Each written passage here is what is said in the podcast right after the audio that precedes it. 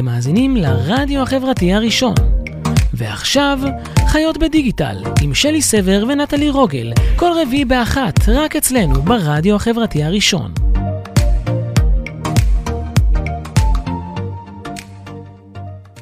היי לכולם, צהריים טובים, איזה כיף שהצטרפתם אלינו. אנחנו באולפן הרדיו החברתי הראשון, ומאזינים, אתם מאזינים יותר נכון, אנחנו מדברות לתוכנית חיות בדיגיטל עם שלי סבר ונטלי רוגל. אני שלי, זאת נטלי.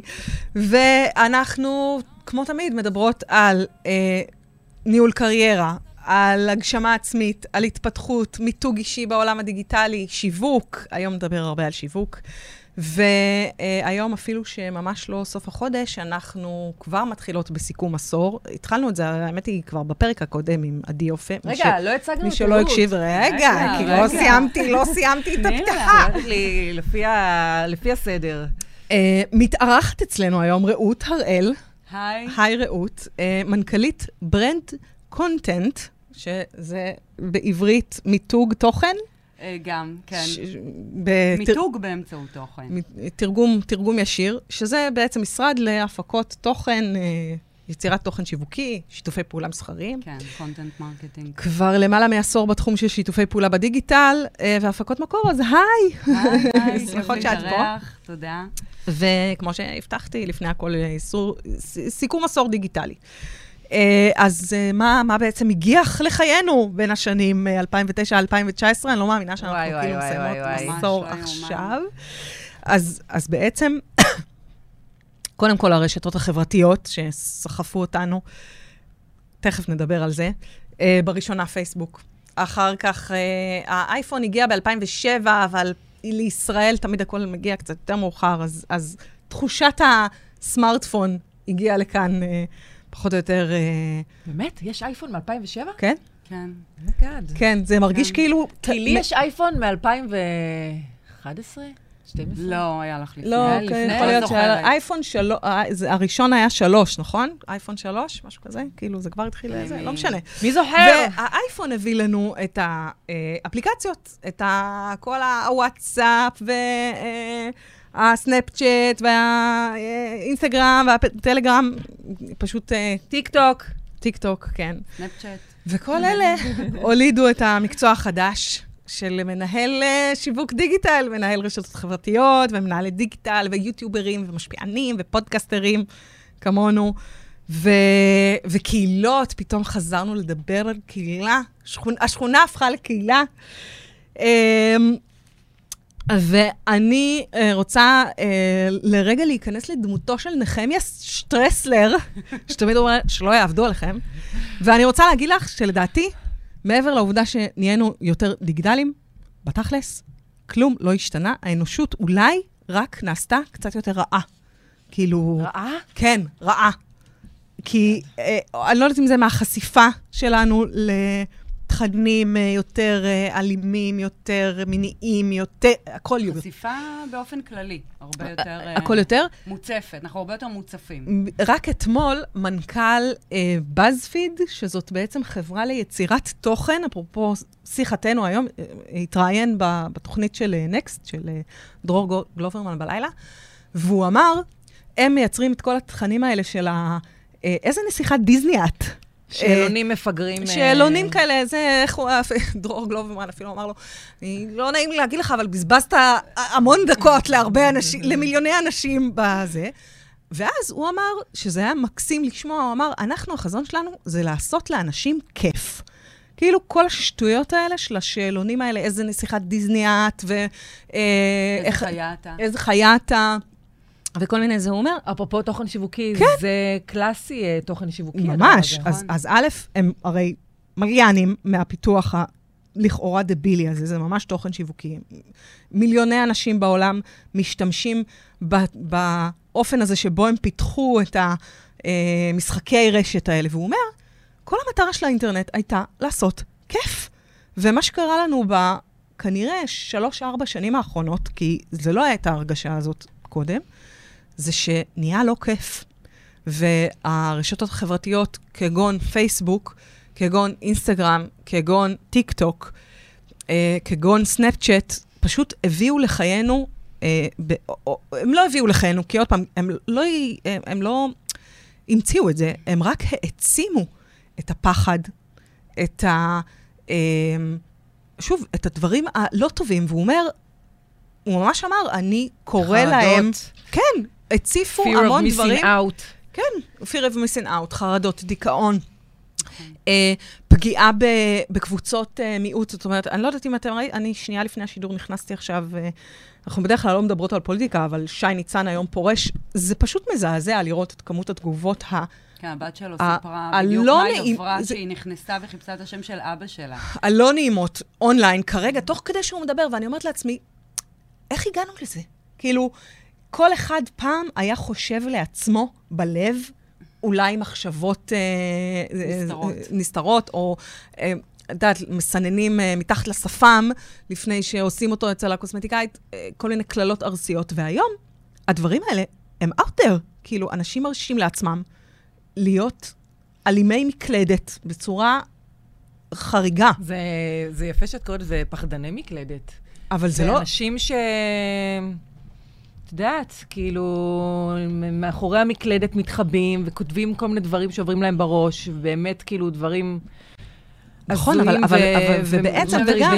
באמת הרשתות, מה שהם באמת יצרו כאן, מעבר למטרה הראשונית שלהם לכיף, זה בעצם לייצר מעורבות, אינגייג'מנט. אמר, עשינו את זה כי אנחנו רצינו לחבר בין אנשים. הסלוגן של נוקיה, Connecting People, כל המטרה הייתה לחבר, גם פייסבוק אמרו, שהם רוצים לחבר, אבל...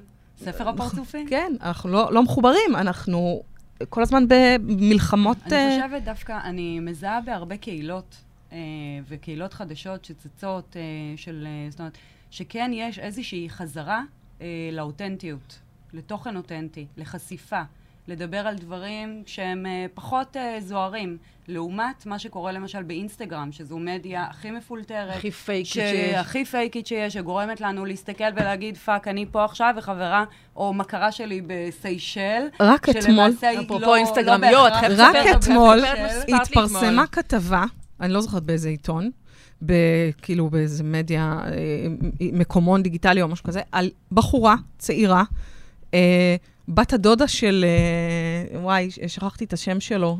תום קשתי. בת הדודה שלו. בחורה צעירה, בת 25, היא נסעה באוטו ודרסה איש קשיש. אבל לא רק שהיא דרסה אותו, היא עשה מין סוג של פגע וברח, אני לא בקיאה בנבחי המשפט שלה וכו'. לא משנה, הבחורה יושבת בכלא, בסדר? משלמת את חובה לציבור.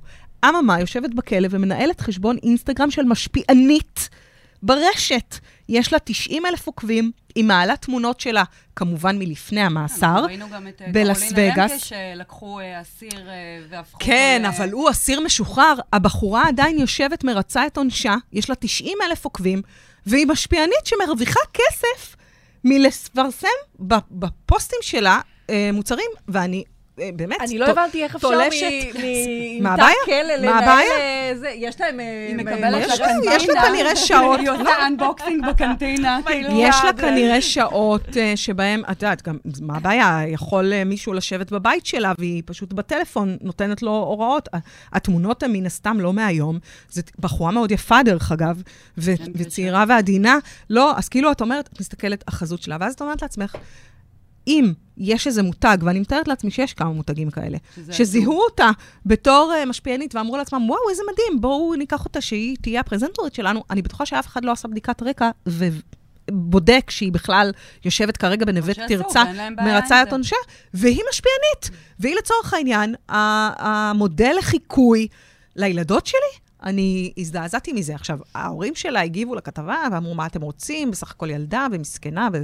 בסדר, ילדה מסכנה, אז שבי בשקט, תרצי את עונשך, טעות, מרה וחמורה.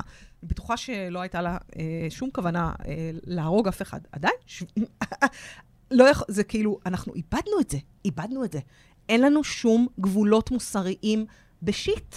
וזה משהו שמאוד, זה, אפרופו סיכום עשור, לפני עשור זה לא היה ככה. נכון. לא הייתה הרגשה שהכל נתן. גם בעבר, הסוכני חברות, מה שהמשפיענים היום, בתור ילדים, בתור נערים, אני זוכרת את עצמי, זה היה דמויות שהן באמת היו משמעותיות. הן היו, לא יודעת, משהו משמעותי בצבא, או שהם היו באמת מנחי תוכניות ילדים בערוץ הילדים בזמנו. הייתה איזושהי עשייה מאחוריה. זאת אומרת, הייתה באמת עשייה, וגם היה... וגם היו להם כללים, אני זוכרת, בתור ילדה, ילדה יחסית בוגרת. גם לא היה את כל הריאליטי. שמיכל ינאי וכל... ואיך קוראים לו הבחור הזה? עודד מנשה. עודד מנשה וזה. היו להם כללים נורא ברורים. הם ידעו שאסור להם לא לחצות במעבר חצייה. אסור היה לתפוס אותם מהשנים. אסור היה לתפוס אותם עם אלכוהול. כאילו היה מאוד ברור מה הפרסונה אמורה לייצג עבור הילדים. היום? מה הבעיה? תעלו סרטוני סקס לרשת. למה? אבל הורידו את המילה פרחה מהשירים. כן, העיקר באמת שזה. ודרך אגב, בסוף, וזה תמיד אני אומרת לנטלי, וזה הכי מעצבן אותי, שכאילו כל הזה, משפיענים, ורשתות חברתיות, וקהילות, וכל הזה. בסוף, מה מוכר? ציצים. קים קרדשיין, ציצים בתחת. זהו, זה כאילו... פשוט נהנית להגיד ציצים ותחת למיקרופון, כל פעם מחדש שאנחנו... זה בלבד בשעה של התוכנית. זה הדבר, כאילו בסוף... זה שזה אין מגבלות. כל ה... זה אין שום פרסונה, כאילו, מה, איזה פרסונה... באמת, בסיר צינות אני שואלת, באמת אמיתי, הרבה פעמים אני שואלת את עצמי, ואפילו בון ג'ובי, בשלב מסוים אמר משהו על קים קרדשיין, ואחר כך התנצל, הוא אמר, תעשו את הקריירה שלכם מלהצטיין במשהו, מלעשות משהו, תלמדו, תצטיינו במה שאתם מצטיינים, לומדים, תנגנו, תצטיינו, כאילו, אתה לא צריך לעשות כלום, אתה לא צריך לדעת כלום, אתה לא צריך להבין שום דבר, אתה לא צריך זה, אתה צריך להיות יפה. יפה ועם... זאת אומרת, אפשר גם להציג את עצמך כאינסטגרם, כאילו כאינסטגרמית, כמשפיענית, שזה...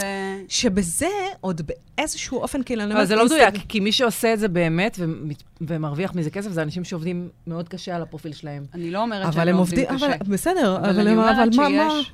מצלמים יפה. הרבה מאוד. בסדר, הביקורתיות היא מובנת. בעשייה. אז אני אגיד לך מה, אני חושבת שאני כאילו מאוד מבינה את מה שאת אומרת בהקשר הזה, שבעצם האנושות לא השתנתה, כי הצרכים של האנשים אותם צרכים. אנשים יש להם צורך באהבה, אנשים רוצים תשומת לב, אנשים רוצים להשפיע ולעשות משהו משמעותי, אני לא בטוחה ש... אז יותר קל להם להשפיע ולעשות... יותר קל להם להשפיע, זה נכון. זאת אומרת, אם... כשמסתכלים נניח על עולם המוזיקה באמת, על איך פעם זמרים היו צריכים לפרוץ, נכון. הם היו חייבים לשלם, למלא לסוכן ולמפיק ולזה, יש דרך אגב מחזמר מהמם על קרול, וואו, לא זוכרת את השם שלה, לא משנה, מחזמר כאילו על חייה של קרול, וואי, לא זוכרתי את השם משפחה, יוצרת אמריקאית שכולנו מכירים את השירים שלה, ובשנות ה-50 מתארים שהיא הייתה צריכה לעבור למשרדי הפקות וכו'. אז האינטרנט, קיצר לנו את הדרך. נכון. זאת אומרת, אנחנו לא צריכים יותר אף אחד, ותכף אנחנו נדבר על זה איתך. אנחנו יכולים לעשות הכל בעצמנו. יש לנו את הסמארטפון, ויש לנו מצלמה, ויש לנו את עצמנו, את הקול שלנו, את המראה שלנו, את היכולת הבימתית שלנו, ואנחנו יכולים להיות כוכבים בלי העזרה של אף אחד, שזה מהמם, רק צריך להצהיר על ההכנסות האלה. למס הכנסה, אני ממליצה עליכם בחום. כן. אז זה נחמד, אבל עוד פעם, אבל זה פריצת גבולות, כאילו אני אומרת, אני מקווה דרך אגב, שבעשור הבא עלינו לטובה, תהיה איזושהי סוג של, כאילו הגענו לאיזו קיצוניות, אני מקווה שזה מקסימום קיצוניות שהגענו עליו, ועכשיו יהיה איזשהו סוג של, בוא נחזור טיפה אחורה, בוא נתייעץ עם אנשים שיודעים מה הם עושים, בוא נעשה הפקות תוכן עם אנשים שזאת העבודה שלהם, בוא נפסיק להכתיר מלכים ונסיכים ונסיכות, ואיפשהו, אולי אפילו נלך כמה צעדים אחורה, ואיפשהו, מתישהו, נמצא את האיזון כרגע, בהרגשה שלי, אנחנו לא הולכים למקום טוב. טוב, אז אנחנו נעשה הפסקה, בנימה אופטימית זו. ואנחנו נחזור אחרי זה, לדבר עם רעות על איך אנחנו מייצרים הכנסות מתוכן שיווקי, גם אם אני עסק קטן של בן אדם אחד, ועל איך מייצרים הפקות מקור וסדרות רשת בעזרת מפרסמים. אז תחזרו אלינו. היי, אז אנחנו קצת דיברנו על מה שקרה בעשור האחרון, ועכשיו אנחנו עם רעות, שיש לה חברה שמתעסקת בהפקות מקור ותוכן שיווקי, ואני כאילו חושבת, כאילו ברור לכולם שהדרך האורגנית והטובה ביותר לקדם את עצמך כבעל עסק, כעצמאי, כמישהו שנותן שירות, היא ביצירת תוכן. תוכן שיש לו ערך, שאנשים כאילו ירצו לקרוא אותו, שזה מה שנקרא כל נושא של סטורי טיילינג, ולדעת איך לעשות את זה. נכון. השאלה שלי, איך אני יכולה לגרום לזה שהתוכן שלי יגיע לתפוצה של הרבה אנשים? להפיץ אותו. להפיץ אותו. כאילו, עזבי, אני לא מדברת על הרשתות החברתיות, שזה יחסית משהו שהוא קל להרבה אנשים. אני מדברת להגיע לפלטפורמות הגדולות יותר, והערוצים שהם יותר פופולריים. איך עושים את זה? וואה. אז ככה, קודם כל, כמובן, כל בעל מקצוע או כל מותג הוא מקרה לגופו. אנחנו יכולים, זאת אומרת, היום יש אין סוף אפשרויות, מבחינת גם פלטפורמות בעולמות של רשתות חברתיות, או בכלל להקמה של נכס תוכן למותג או לבעל עסק, שהכוונה בנכס תוכן זה יכול להיות אתר, שהוא מאוד מפותח מבחינת תחזוקת התוכן שלו, ההיקפים שאני מייצרת תוכן, בין אם זה טקסטואלי, בין אם זה בווידאו, שיתופי פעולה עם אנשי מקצוע בעולמות תוכן משלימים, שאני יכולה להחליף איתם תכנים ולשים את התכנים שלי אצלם. מה, תני דוגמה למשהו כזה? לדוגמה, זה יכול להיות בעל עסק, לדוגמה, בתחום של עיצוב. ניקח דוגמה של מעצב פנים, זה עולם תוכן שאני יחסית מכירה אותו טוב.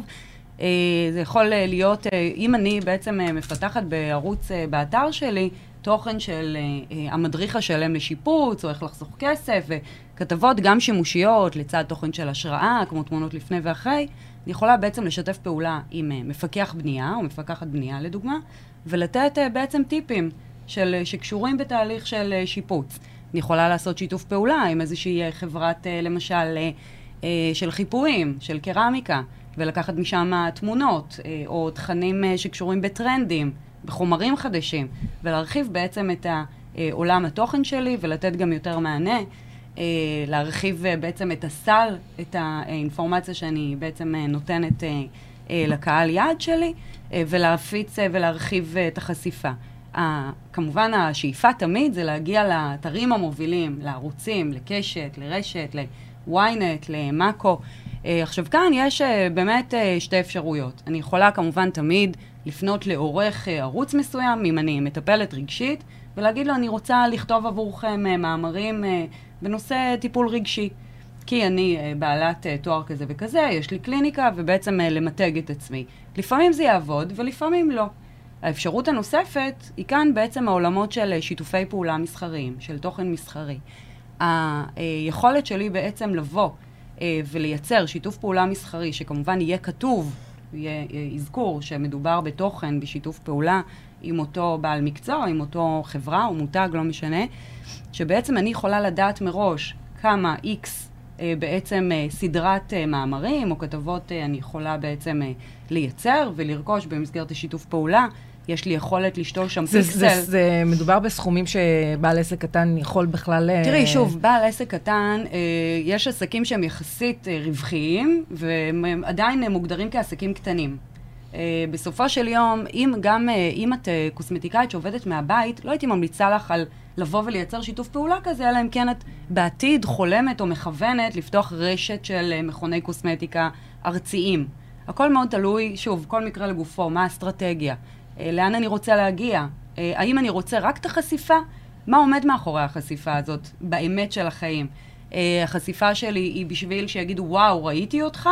שיש גם אנשים שמונעים וגם, זאת אומרת, בעיקר אנשי מקצוע שמונעים מהמקום הזה, או האם באמת בחזון שלי אני רוצה לפרוץ את הלוקליות שלי, אני רוצה בעצם למתג את עצמי בצורה כזו שכן, גם להתפתח מבחינת אם זה רשת, או באמת לתת עוד שירותים. היתרון באמת של לחבור ולהגיע ולהפיץ את התוכן באתרים, או בערוצים באמת מוכרים ומובילים, שיש לי יותר שליטה על התוכן. אני יכולה להגיע לקהל הרבה יותר רחב, אני נתפסת כאוטוריטה מובילה. יש הבדל האם הכתבה שלי, למשל, כבעל מקצוע, נשארת באתר שלי, שהוא לצורך העניין רעות הרל co.il, או האם הכתבה שלי נמצאת בוויינט, או נמצאת באתר כמו מקו, למשל, או בגלובס. יש לזה ערך אחר לחלוטין, גם כאילו כל בעל עסק באופן עקרוני יכול לפנות לכל אחד מהמדיות האלה, ולהציע להם לכתוב, להציע להם תוכן. בהחלט כן. אוקיי. בהחלט כן, זה הרבה יותר נגיש, יש לי אפשרות גם להמרה, זאת אומרת שאני מדברת על המרה זה בעצם שאני יכולה לקדם גם את השירותים שלי, אני יכולה לצבוע את אותם גולשים באמצעות רימרקטינג, לשתול פיקסל גוגל, פייסבוק, זה נכס תוכן שנשאר for good, גם בעוד שנתיים, שמישהו ירצה לזכור את השירותים שלי והוא ייכנס למשל לגוגל, לחפש, כי אנחנו עושים את זה בכל תהליך של קבלת החלטות. אז הוא יגיע דרך האתרים האלה. הוא ימצא שיש אזכור עליי באתר כזה או אחר, זה כבר ישים אותי מעל המתחרים שלי. זה ייתן לי יתרון יחסי. שזה משהו שהוא מאוד בעצם חשוב, שאנחנו צריכים תמיד לחשוב בעצם, זה לפרק את זה גם מה הצרכים שלי, לאן אני רוצה להגיע שוב לכל בעל מקצוע או לכל מותג, וגם כמובן, זאת אומרת, מה החזון שלי. לאיזה קהל אני רוצה להגיע, מה המטרות באמצעות החשיפה הזו. ובהתאם לזה גם הם מתכננים תקציב, תוכנית עבודה. הכי חשוב להבין שבעולמות של תוכן, בשונה מקמפיינים, זה ריצה למרחקים ארוכים. זה לא קמפיין שאנחנו מעלים אותו לשבוע, שבועיים, שהוא מחירתי. אספתי לידים, חזרתי אליהם, הצעתי להם איזושהי הצעת מחיר. תהליך של תוכן הוא בעצם למה לקנות ממך ולא ממישהו אחר. שהוא בעצם הרבה, זאת אומרת, הוא אחד הדברים הכי חשובים בקשר שלי, מול הלקוח הפוטנציאלי שלי. מה אני בעצם מציעה לו, מה היתרונות שלי, מה הערכים שלי כמותג או כבעל עסק, שהם בסופו של יום עוזרים לנו לקבל את ההחלטות. ואנחנו רואים את זה, גם דרך אנשי מקצוע, זאת אומרת, בעלי מקצוע יחסית קטנים, וגם דרך מותגים שאנחנו מאוד אוהבים, שהם גדולים וטובים. אז מה ההבדל בעצם בין, נגיד, יש טאבולה והאוטברן, שזו פלטפורמה של הפצת תוכן, נכון. וכל אחד יכול בעצם דרך הממשק הזה לפרסם ולהגיע לאתרים הגדולים. מה ההבדל בעצם? למה שאני פשוט לא אעשה את זה, במקום להתחיל עכשיו לרדוף אחרי כתבים ועיתונאים? קודם כל, זו פלטפורמה מדהימה. היא בעצם עוזרת לנו להפיץ את התוכן שלנו, זה לא משנה אם זה תוכן טקסטואלי או וידאו, בכל אתר שאנחנו מעוניינים להגיע לקהל החשיפה שלו. גם באוטברנד וטאבולה, שאני בעצם מקדמת סדרה, למשל, של 3 מאמרים, לא משנה אם אני בעל עסק או מותג, האם הכתבות האלה יושבות באתר שיש בו עוד משהו מעבר ל3 המאמרים האלה? האם יש שם רק דף נחיתה של צור קשר? ואז בעצם נחתתי באיזשהו מיני סייט, ודי עבדתי על הגולש, די רימיתי אותו. אבל אם אני באה, למשל, ואני מקדמת תוכן, שיש לי אתר שבעצם נותן באמת תוכן עשיר ברמה של עשרות מאמרים, סרטוני וידאו, אני באמת השקעתי בנכס תוכן הזה באתר שלי והפצתי, אז בעצם אני נותנת ערך אמיתי, וזה מאוד נכון. האפשרות הנוספת, שוב, כל מקרה לגופו, זה גם עניין תקציבי, גם לפתח אתר, כבעל עסק, כמותג, ולתחזק אותו, זה הרבה מאוד כסף, וזו עבודה מאוד קשה. זה אומר לעלות X כתבות כל חודש, זה אומר לייצר תוכן חדש, זה אומר להשקיע גם בהפקות וידאו, גם בתוכן טקסטואלי, בכל הזמן לזהות. האפשרות הזאת באמת של Outbrain וטאבולה היא באמת נותנת לנו כמפרסמים, באמת להבין מה באמת הלקוחות שלנו, מה מעניין אותם לקרוא. אנחנו יכולים היום לדעת כמה זמן גולש נשאר בכתבה. יש כתבה באותו אורך, שבאותו נושא, אבל אם דיברתי על זה מזווית אחת, הגולשים היו מבחינת המשך שהייה שלהם דקה, או 3 דקות. זה משנה לגמרי את התמונה, זה נותן לי פידבק מדהים. זאת אומרת, כותרות, איזה כותרות יותר מקליקות, מה יותר, זאת אומרת, מגרה את הלקוחות שלי להקליק על התכנים האלה, מה יותר מושך אותם, איפה אני נוגעת בהם. ובהתאם לזה, זאת אומרת, זאת עבודה מאוד מעמיקה, שאנחנו כל הזמן רושמים לעצמנו תובנות ותובנות. לכן זה חלק מהעניין של באמת ריצה למרחקים ארוכים, ולהבין באיזה מדיות עובד לי יותר, ואיפה הקהל שלי נמצא יותר, ואיפה מחפשים לקרוא עליי יותר. זו עבודה, זאת אומרת, מאוד מאוד רחבה מבחינת התכנון שלה, מבחינת הביצוע שלה, צריך להיות כל הזמן ערניים. אתה צריך להיות כמה דברים, אתה צריך להיות גם קצת קופירייטר, גם קצת כותב תוכן, גם קצת... הרבה, הרבה, הרבה, אתה צריך להיות אנתרופולוג. אתה צריך להבין באמת, ומשם אני יכולה להגיד על עצמי ולהעיד על עצמי, שאת הנושאים הכי מעניינים שהצעתי למותגים ומפרסמים, אני באמת מוצאת מקהילות בפייסבוק. אני רואה למשל בעולמות של כל תחום, אפשר להיכנס ולראות, זה דרך זה עם עולם תוכן של עצמאים, או בעולם התוכן של לידה, זאת אומרת, התכנים, אנחנו הרבה יותר, כמו שבאמת שלי פתחה ואמרה, אנחנו הרבה יותר מוצפים במידע היום, ואנחנו עלינו שלב. אם בעבר למשל, שדיברו איתנו על הגדלת חזה, לדוגמה, דיברו איתנו על השיטות להגדלת חזה, אז היום אותה אישה שעומדת לעשות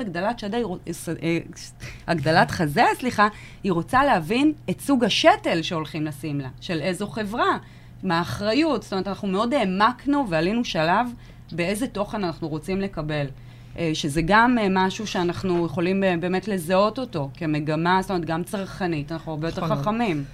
העלית פה נקודה מצוינת.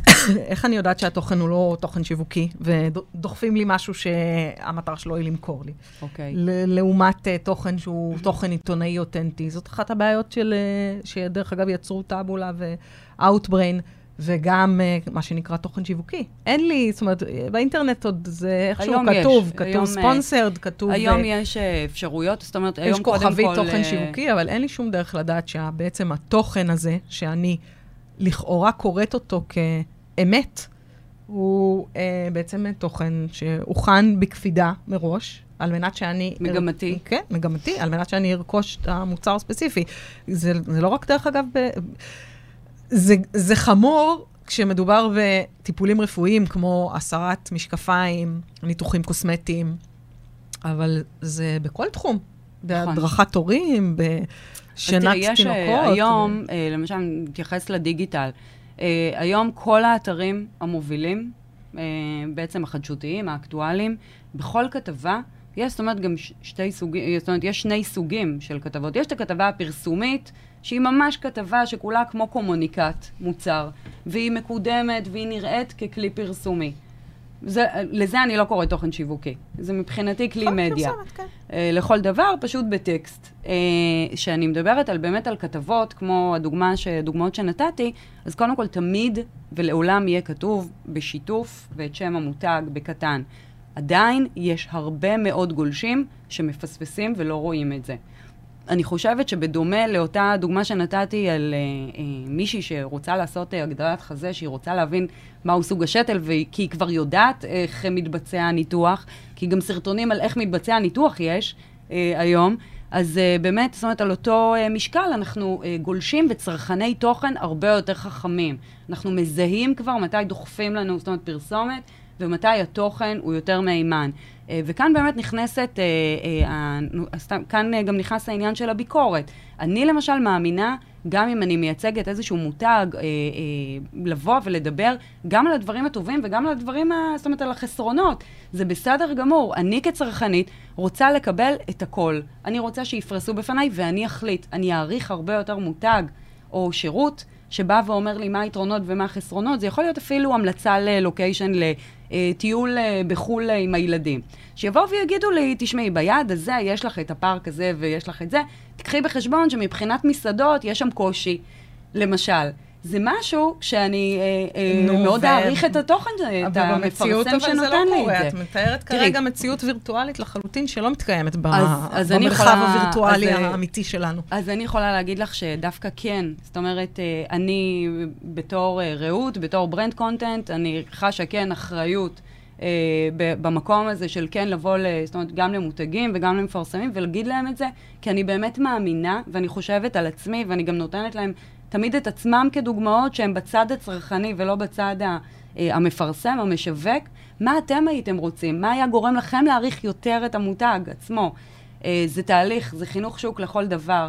על אותו משקל גם אפשר להתייחס לזה של מפרסם או מותג בעולמות שפונה לנשים בהיריון, שיבוא וידבר איתי גם על דיכאון במהלך לידה. בדיכאון, סליחה, אחרי לידה, שידבר איתי על חרדה לקראת לידה עצמה. גם אם הוא מוכר לי טיטולים, הם עושים את זה, אבל... לא תמיד, לא כולם. זה דרך אגב לא פוגע להם במחירות. הבעיה היא שאנחנו כצרכנים לא כל כך יודעים להבחין במתי מדובר בתוכן שיווקי פר אקסלנס, ומתי משפיען, כשהוא מחזיק את הכוס של הקפה, הוא מחזיק את הכוס של הקפה הספציפי הזה, כי שילמו לו 10,000 שקל בשביל להחזיק את הכוס שלו. אבל היום באינסטגרם זה כבר מאוד מאוד ברור. זה מאוד ברור, וצוחקים על זה בתוכניות סאטירה, וכן, יש על זה, באמת, זאת אומרת, המודעות לזה היא די שקופה. אבל צריך להבדיל בין מהלכי תוכן שיווקיים שנעשים למשל בפלטפורמות כמו אינסטגרם, שבאמת הם על תארת הפרודקט פלייסמנט, לבין באמת תוכן שבא זאת אומרת הוא אינפורמטיבי, כמו כתבות. זה זאת אומרת שני דברים שונים, וכן זאת אומרת יותר קל לזהות, גם בגלל באמת האזכור שיש בשיתוף עם או מטעם, גם הרבה מפרסמים צובעים את העמוד כתבה בבאנרים של אותו מותג. אז כן, זאת אומרת, הם לא מתחבאים מאחורי זה. הם אומרים, אנחנו באים ונותנים לכם ערך. מה אנחנו יודעים, איזה אינפורמציה ושירות אנחנו יכולים לתת לכם מעבר. וזה, זאת אומרת, משהו שהיום הוא יותר, זאת אומרת, הוא הרבה יותר מסודר מבעבר, זה נכון. טוב, אנחנו נעשה עוד הפסקה של שיר, ואחריה אנחנו קצת נדבר על הפקות תוכן והפקות מקור. יאללה. היי, באמצע הסלפי זה היה ממש, ממש מלחיץ. איך אפשר בלי סלפי? אז הפקות תוכן, בואו נדבר על זה שנייה. יאללה. זה משהו שאת עושה במסגרת העסק שלך. אז בעיקרון... אני עכשיו רוצה לעשות איזושהי הפקת תוכן שהיא בעולמות שבהם העסק שלי מתעסק. מה אני עושה? מאיפה מתחילים? כדאי לי בכלל לעשות את זה? כדאי לי זה, כאילו זה יעלה לי מלא כסף? מה אני עושה? קודם כל, זו שאלה מצוינת. זה מאוד יפה שכולם עושים משהו, אבל זה לא מתאים לכל אחד. אני חוזרת ולנקודה מקודם, שוב, איזה סוג עסק יש לי? מה המטרות שלי? מה החזון שלי? לאן אני רוצה להגיע? מאיזו סיבה אני רוצה לעשות את הסרטונים האלה? האם אני רוצה לעשות את הסרטונים האלה כי כל החברות שלי היו באיזושהי הרצאה או בסדנה של מיתוג עצמי ואמרו להם לעשות סרטונים? זאת אומרת, כל אחד גם יש לו משהו שהוא מתחבר אליו יותר ומשהו שהוא מתחבר אליו פחות. אם אתה בעל עסק או בעל מקצוע, כשאני שמה רגע בצד מותגים, אני מדברת רגע יותר על... בעלי מקצוע בכל תחום, ואתה איש מקצוע ואתה יודע ואתה מאוד אוהב את מה שאתה עושה ואתה יודע שאתה סופר מקצועי, אבל אתה לא סובל להצטלם. אתה לא חייב לעשות את זה. יש דרכים אחרות, כמו למשל לייצר סדרת מאמרים. יכול להיות שיהיה לך יותר קל ללכת ולנסות להתראיין בתוכנית טלוויזיה בעולמות התוכן שלך שהיא יותר מובנית, שהיא הרבה יותר מבוימת, מאשר משהו שדורש ממך להוציא את כישורי הכוכבות שאין לך אותם, שהם לא, זאת אומרת, תמונים בך, שהם רחוקים ממך, שהם מוצאים אותך לא טבעי, או אפילו יכולים להוציא אותך לא טוב. אני יכולה להגיד, לדוגמה, בעיצוב בעם, בקשת, שהיו הרבה, זאת אומרת, גם אדריכלים וגם מעצבים, שאמרו לי, אני לא סובל להצטלם. והיו כאלה שזאת אומרת, מאוד עזרנו להם, והם גם הודו על זה, כי זה תהליך אחר, הוא הרבה יותר מובנה. זה לא כמו לבוא ולייצר סרטונים בטלפון שלי, ולבוא ולדבר היום על בעצם כל השיטות לעזור לילד להתאקלם בשנה הראשונה בכיתה א'. אם אני מטפלת, אבל אני לא סבלת להצטלם. אז השאלה לגבי הפקות תוכן, שוב, כל מקרה לגופו, יש הפקות שהן רזות יותר מבחינת תקציב, זה כמו כל הפקה, זה יכול להיות תלוי לוקיישן, תלוי תסריט, איפה מצלמים, מה מצלמים, איך זה יהיה ערוך, כמה, כמו כל דבר. ויש, זאת אומרת, כן, יש כן בעלי מקצוע שזה מאוד מתאים להם, הם מאוד טובים, הם מאוד ורבליים, הם אוהבים להצטלם, הם לא מפחדים שהמצלמה נפתחת, זאת אומרת, כל אחד ומה שמתאים לו. איך ניגשים לזה שוב? מה המטרות שלי? לאיזה חשיפה אני רוצה להגיע? האם אני רוצה לתת את זה כערך מוסף שמישהו מחפש בגוגל ואני עורך דין ואני רוצה שיכנסו ויראו את השאלות הכי פופולריות שמגיעים אליי ושואלים אותי בנושא גירושים, למשל, ואני אקבל עליהם תשובות, ואני אגיד, אני מתחברת לפרסונה הזאת. זה אני, הבן אדם שאני רוצה שייצג אותי. זהו, כן, אני חושבת על זה, נגיד, אם אני רוצה לעשות את זה, אבל אני לוקחת מישהו אחר שיעשה את זה במקומי, שהוא יהיה מה שנקרא הפרזנטור שלי, so called. זה משהו שהוא בכלל רלוונטי? זה יכול להיות רלוונטי, פחות אם אתה איש מקצוע שנותן בסופו של יום את השירות. אם אתה, למשל, רופא פלסטי, שאתה אמור לנתח אותי, או אם אתה עורך דין שאמור לייצג אותי, אז בעצם יש פה פחות רלוונטיות שמישהו אחר ידבר אותך. אז כן הייתי ממליצה לו להתראיין, להביא מישהו שיכול לראיין אותו. כן הייתי ממליצה לו ללכת לתוכניות שהן מובנות בעולמות התוכן שלו, שהוא יכול להתראיין שם. לא הייתי ממליצה לו לייצר, זאת אומרת, סרטונים או הפקות תוכן, לא משנה, שמישהו מדבר עבורו. כי זה לא נכון, אני צריכה לקבל מידע מקצועי, ואני בסופו של יום אבחר באותו בעל מקצוע, כי שקיבלתי עליו המלצות, כי הוא נשמע לי מקצועי, וכי אני גם מתחברת אליו ברמה האישית. אנחנו הרבה פעמים, בעיקר בבחירת בעלי מקצוע, מתחברים בסוף או לא לאותה פרסונה. ווידאו למשל, זה כלי שהוא מאוד עוזר. לדוגמה, יש הרבה מאוד מקצועות שהם גם יבשים או יותר ויזואליים, שאני אתרשם במדיות האלה של אינסטגרם, ואני אגיד, וואו, איזה עבודות, ואיזה כישרון, וזה כל כך הטעם שלי, או לחילופין, איזה פוסט מעניין, זה הבן אדם שאני רוצה לשלוח, לא יודעת, את הבן שלי לטיפול אצלו, אבל אני אפגוש אותו, ואני ארגיש שאין שום קשר בין התחושה שקיבלתי במדיה הזאת, התוכן שהוא עבר אליי, התחושה שהווייב שקיבלתי, לבין בעצם מה ש... זאת אומרת, קיבלתי באחד על אחד, במפגש שלי, בחוויה שלי כלקוח. אז כאן באמת בווידאו, למי שיותר קל לו, או רוצה למצוא את הפתרונות, באמת להפיק עבורו תוכן וידאו, לוידאו יש יתרון להוריד רגע את הצד המקצועי, ולהביא, כן, לתת יותר, זאת אומרת, 70% לפרסונה שאתה, ו30% למקצועי. לראות איך אתה מדבר, לראות שאתה מדבר על איזשהו נושא, איפה זה פוגש אותך ברגש, איפה אתה נכנס לתפקיד יותר רציני ולמשהו יותר אחראי. אנחנו בני אדם, אנחנו רואים ובאמת נחשפים, ומבינים סגנונות תקשורת ושפת גוף, וזה, זאת אומרת, עוזר לנו לקבל את תהליך קבלת ההחלטות שלנו. אני מאוד ממליצה על וידאו, בטח בעולמות שהיום הכלים האלה עומדים לרשותנו, הם חינמים, האפשרויות להפיץ אותם, הם יחסית מאוד מאוד זולות. זה משהו שהוא כמובן תמיד נשאר. אנשים גם צופים בוידאו ויותר קל להם לקבל הרבה מאוד תוכן בוידאו. אפרופו רשתות חברתיות, כולנו הפכנו להיות צרכני תוכן על הספקטרום, אני קוראת לזה. אנחנו צריכים שיארזו לנו את הכל. אנחנו יכולים לראות בעולם תוכן של מתכונים. בעשור האחרון, אנחנו ראינו את מה שעשו טייסטי. הם עשו מהפכה בעולם של מתכונים. וואי, איך אני חולה על הערוץ הזה. אני גם מכורה, גם לדו את יורסלף, לקראפט, וגם זה. כן, זה מצד אחד, אולי יהיה לי קשה לשים את המכשיר טלפון על המיקרוגל ולבשל תוך כדי, אבל כן, זה ייתן לי השראה, אבל כן, אני, זאת אומרת, יוכל להיכנס ולראות. ואנחנו יכולים לראות מותגי מזון שעשו שימוש מדהים. זה מה שנקרא תוכן שיווקי שהוא נייטיב, שנגיד אני לצורך העניין, אם אני עכשיו תזונאית, או מישהי שמתעסקת באוכל ואורח חיים בריא, אז, ואני עושה איזושהי סדרת סרטונים כאלה, מתכונים, שאני מראה כאילו מה אני מכינה, כל מיני שיבולת שועל, לא יודעת מה ששמים שם,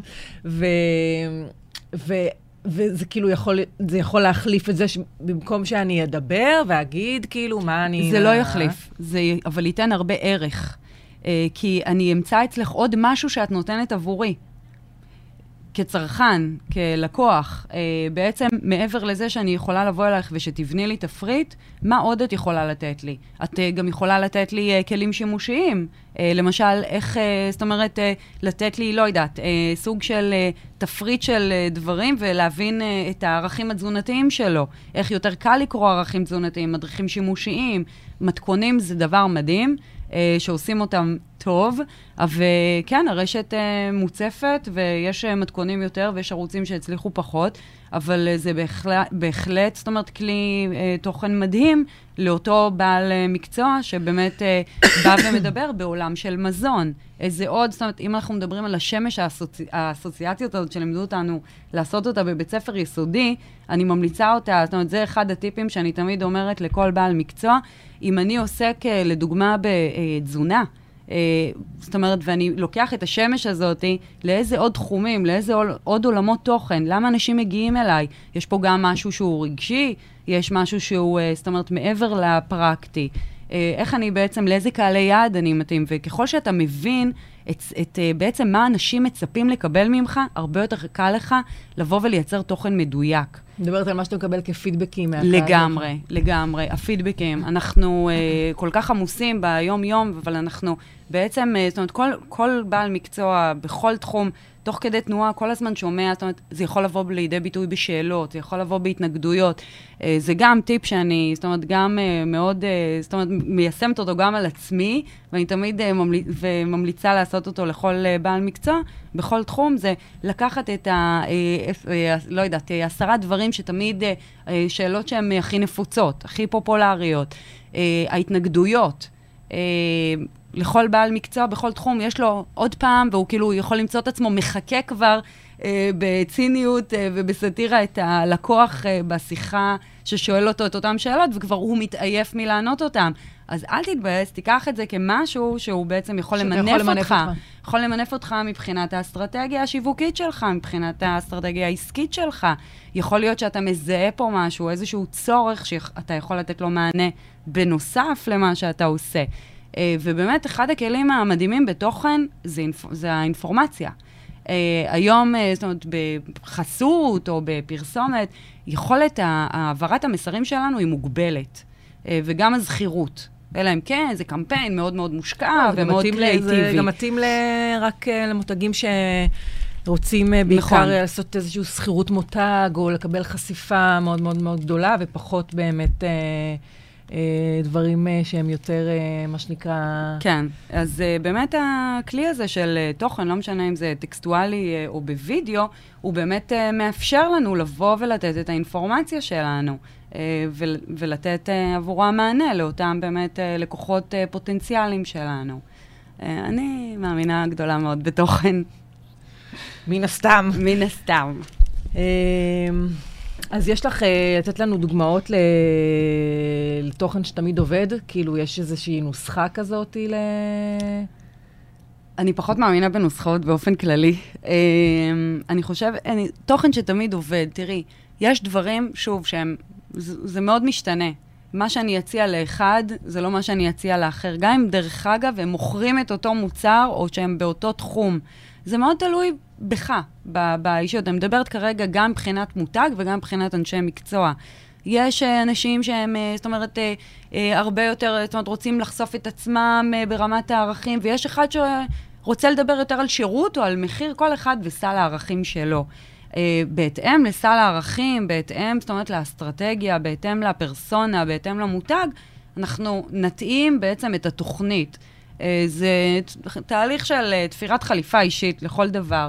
יש דברים שהם תמיד עובדים טוב, אנחנו תמיד יודעים שכתבה באתרים מובילים, או תוכניות טלוויזיה, קשת, רשת, זה תמיד עובד טוב, זה עובד טוב לכולם, מאז ומתמיד, אבל כן, שוב, כל מקרה לגופו, אבל אלה לא הכלים היחידים, יש זאת אומרת עוד אין סוף היום אפשרויות להשתלב בהם, גם לפי תקציב וגם מבחינת אסטרטגיה.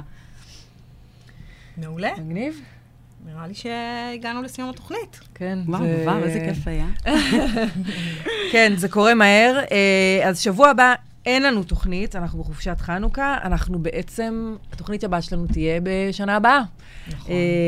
אז תעקבו אחרינו בפייסבוק ובאינסטגרם. יאללה, 2020, מדהימה. לגמרי, לגמרי. ונתראה בעוד שבועיים, בראשון, בתוכנית הבאה שלנו. יאללה, ביי. ביי, תודה.